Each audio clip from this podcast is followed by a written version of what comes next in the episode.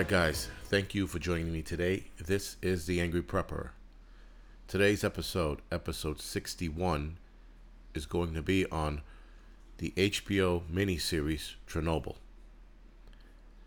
Now, there was a lot to be said about this miniseries, being that it happened back in 1986, and there was a lot that wasn't mentioned or spoken of. So watching this miniseries was pretty eye-opening as to the other things that happened that we weren't aware of, or at least, you know, my generation wasn't aware of because we were pretty young when it happened. Though I do remember it, I did keep in tune to what was going on. That wasn't even a half of what was discussed in the actual miniseries. So anyway, Chernobyl was a nuclear explosion or meltdown, that happened back in 1986 in the Soviet Union. This is when the Soviet Union was one nation. Right now there are multiple countries. So there was a, I guess you could say, man-made disaster that led to the worst nuclear disaster in the history of the world. Now, some people will argue that Fukushima is the worst nuclear disaster on this planet, and it does have the potential to become that, seeming that it's leaking radiation into the ocean, which would be leaking radiation into the ocean forever.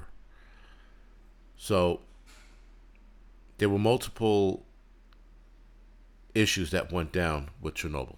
Right? I mean, there was just so many things that unfolded right before the explosion, right after the explosion, that it could have been prevented. I mean, this whole event that unfolded could have been prevented by just not doing a stupid test. Now, I got why they wanted to do the test, but if everyone else, nuclear scientists that is, were telling you it's a bad idea, then maybe you shouldn't have done the test.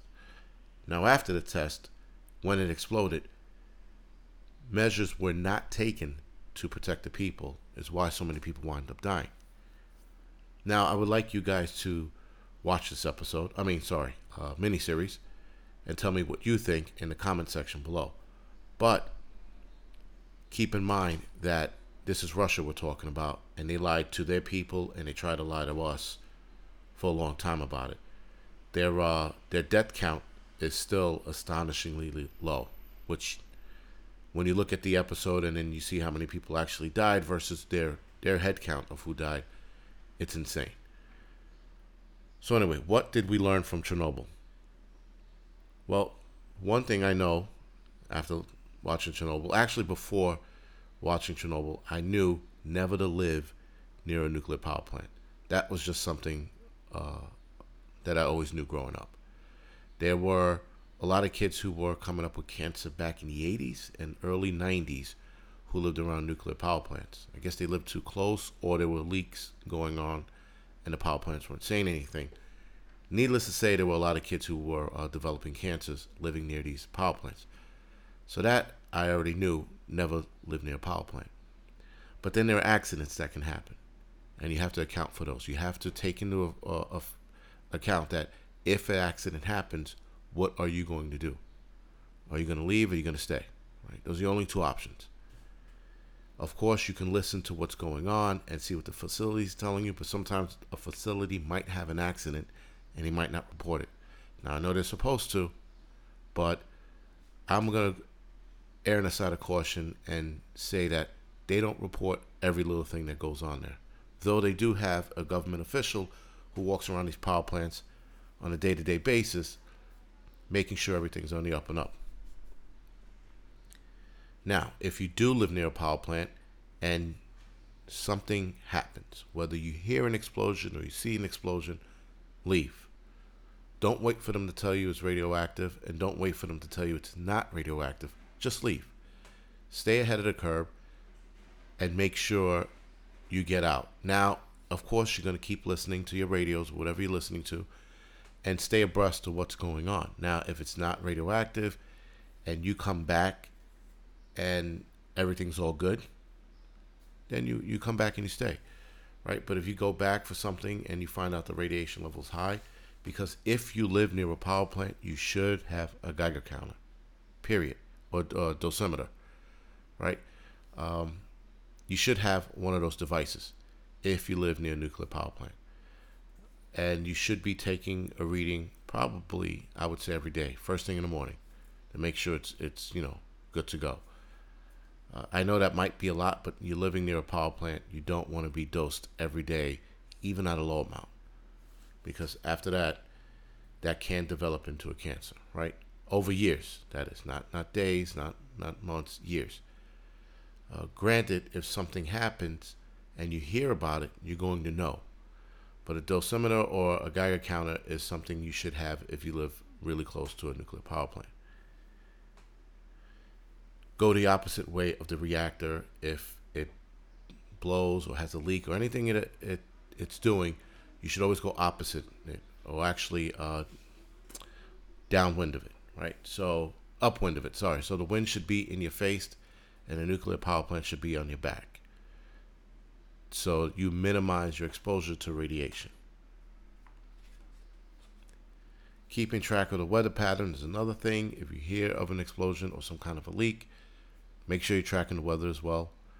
The weather is going to dictate which way you need to go or you should go, right? Obviously, if the wind is blowing on your back and the nuclear power plant is behind you, you're going to want to go towards it to minimize your exposure, and or just away from it, right? So you might not have to go like directly towards it, but let's say the wind is blowing north and the power plant is south of you.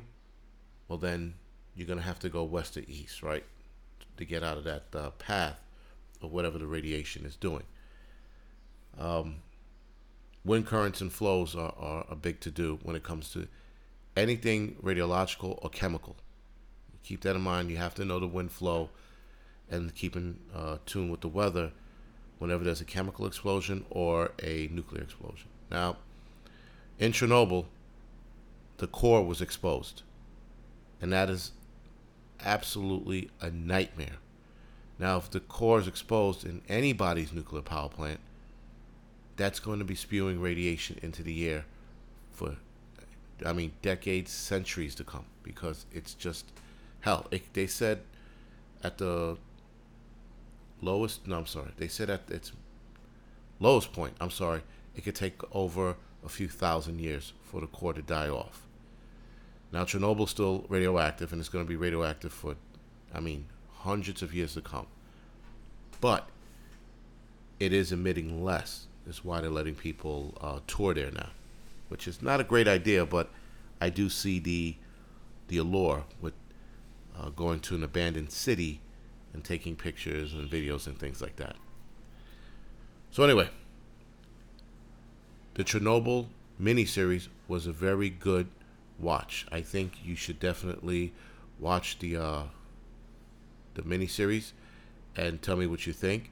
And if you get into Chernobyl, like I am, you can also get some books out there. I'll put the books in the description section below, but there's some really good books out there that actually document what went down and how bad it really was. Again, there was a situation in the show that could have decimated the entire Soviet Union, not the entire, but at least half of the Soviet Union, if they didn't get to the problem beforehand.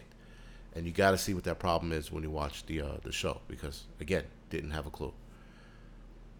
All right, guys, so hopefully you liked this episode on HBO's Chernobyl's miniseries. Other than that, this is The Angry Prepper. Thank you for listening. You can follow me on Instagram, Facebook, Tumblr, and Twitter. You can also head over to The Angry Prepper Urban channel on YouTube and The Angry Prepper's Outdoor channel on YouTube, and like and subscribe to both of those channels.